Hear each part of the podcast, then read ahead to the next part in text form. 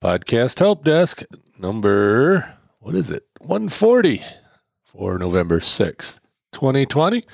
This is episode six of the NaPodPoMo 2020 run that I'm doing here. Of course, uh, you'll hear all about that at the end, maybe, or not. anyway, 30 episodes, 30 days. Hope you're hanging in there with me. Uh, so, today I want to talk about advertising. Do you really want to have advertising in your show? Uh, is it worth doing? Uh, and that, you know, that's a different answer for different people. Um, if you've got a show that you're getting, you know, 100, 200, 300 downloads per episode, it's probably not worth doing a traditional CPA deal. What is that now? CPM deal. So CPM means you get so much money per thousand downloads.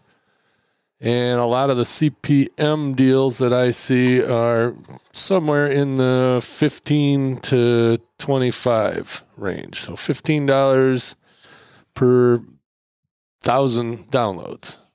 You can see if you're only getting 200 or 300 downloads, it's going to take you a little while to even get that first 15 bucks or 25 or whatever you, you work out. So for smaller shows, and there's nothing wrong with a smaller show, uh, it's probably not worth doing. Um, other ways of doing it is just a direct sponsorship. You know, you approach somebody that would be a good fit for your show, and you say, "Hey, you know, a couple hundred dollars an episode. I'll uh, I'll mention you at the beginning and do an ad somewhere in the middle, and and uh, we'll call that a sponsorship. And you know, you can do that on a one-off basis. And you know, there's shows out there that I know are you know they don't have humongous audiences, but you know they they make a few bucks, make enough money to you know pay for their hosting or pay for their website or you know that kind of thing.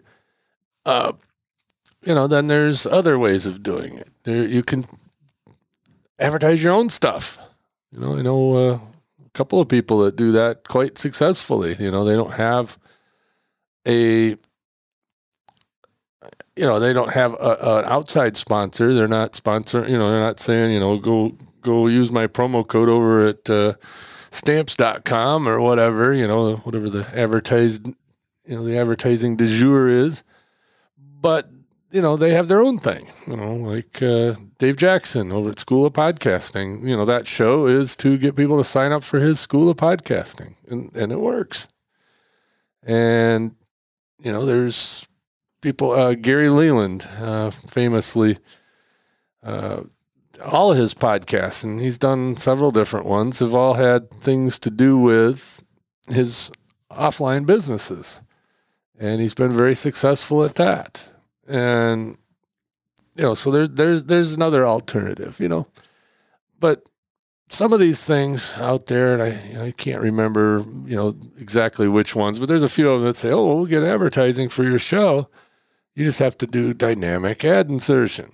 And what they mean by dynamic ad insertion is they're just going to inject random ads into your show. And, you know, you're talking about, you know, underwater basket weaving for instance, and they play a Geico commercial. Well, first off, that's not going to fit your audience more than likely. And second, they're going to pay you one or two dollars per thousand downloads. So you can see where that's even going to add up less. Uh, the one that I employ a little bit is uh, affiliate marketing. Well, not exactly affiliate in my case, but similar. So say you, you know, you, you get an Amazon affiliate uh, thing. So you pick a product that fits your niche and you talk about that product and then you have a link on your website or on your in your post that say if you want to buy it go here that'll help the show and you get affiliate commission from amazon in my case i do that with uh, blubrry so if you want a free month of anything at Blubrry, you just use my promo code HelpDesk, and it's all one word, HelpDesk, and you get 30 days free, and I get credit for it, and uh, I get paid a little commission on that. So you know, I don't push that really hard here because I get my main paycheck from Blubrry, So, you know, a little extra commission doesn't, you know, it's, it's great. Please, you know, if you, and it gets you 30 days free, but, you know, it's not my uh, quit my day job uh, plan, you know, and, and, some people have totally gotten advertising and quit their day jobs. Uh, yeah, I can think of a, a, quite a few. And I know one, one guy that uh, he started a whole network of shows uh, about his niche, and uh, he, you know, he that's what he does for a living. And I asked him, well, how many, uh, you know, what's your stats look like? What's your, you know, download numbers per episode? He said, I don't know. Know. I don't look at it. I don't care. And the reason he doesn't care is he's very effective in his niche, and advertisers come to him and just offer him flat rate sponsorships. I had a, a, uh, local show here in Traverse City, Michigan for a little while, and uh, I had two sponsors lined up before the first episode went out. So, you know, they're restaurants and we're a foodie town, and my show is about, you know, tourism and, you know, in the area and all that. So it fit. It didn't really go, but, uh, you know, I, I tried it for a while. But you know, there, there's other ways of getting advertising in your show. But do you really want it? That's the other thing. You know, are your listeners going to appreciate what you're advertising? You know, if you have to make money with your podcast, then you know, I guess they're gonna they're gonna have to put up with it. But you know, if you're just doing this as a hobby, you know, I'm kind of an advanced hobbyist. Uh, if you're doing this as a hobby, you don't really care if you make a ton of money and you know throw a couple of affiliate links in there whatever you know that kind of thing and you can do pretty good famously pat flynn he makes all his income uh, or most of his income on affiliate links and some of his own products but you know he started out doing really good with affiliates and that's kind of what his show is all about smart passive income if you're not familiar but uh, you know it's it's up to you. Put it that way. It's up to you. Um, I just read an article the other day. In fact, it was in uh, yesterday's Podcast Insider episode that we did.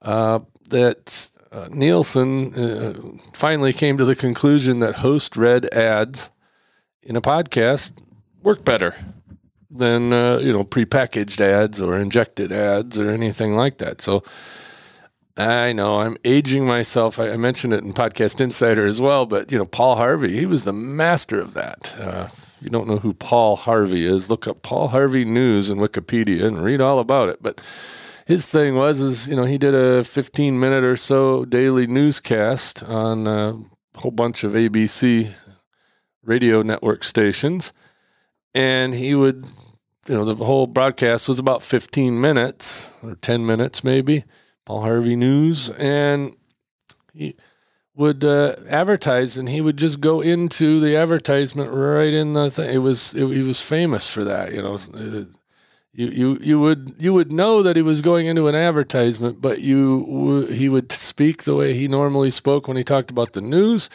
and you know he had this folksy Midwestern sort of sort of uh, vibe going on and and man i'll tell you you know he could he could sell some stuff.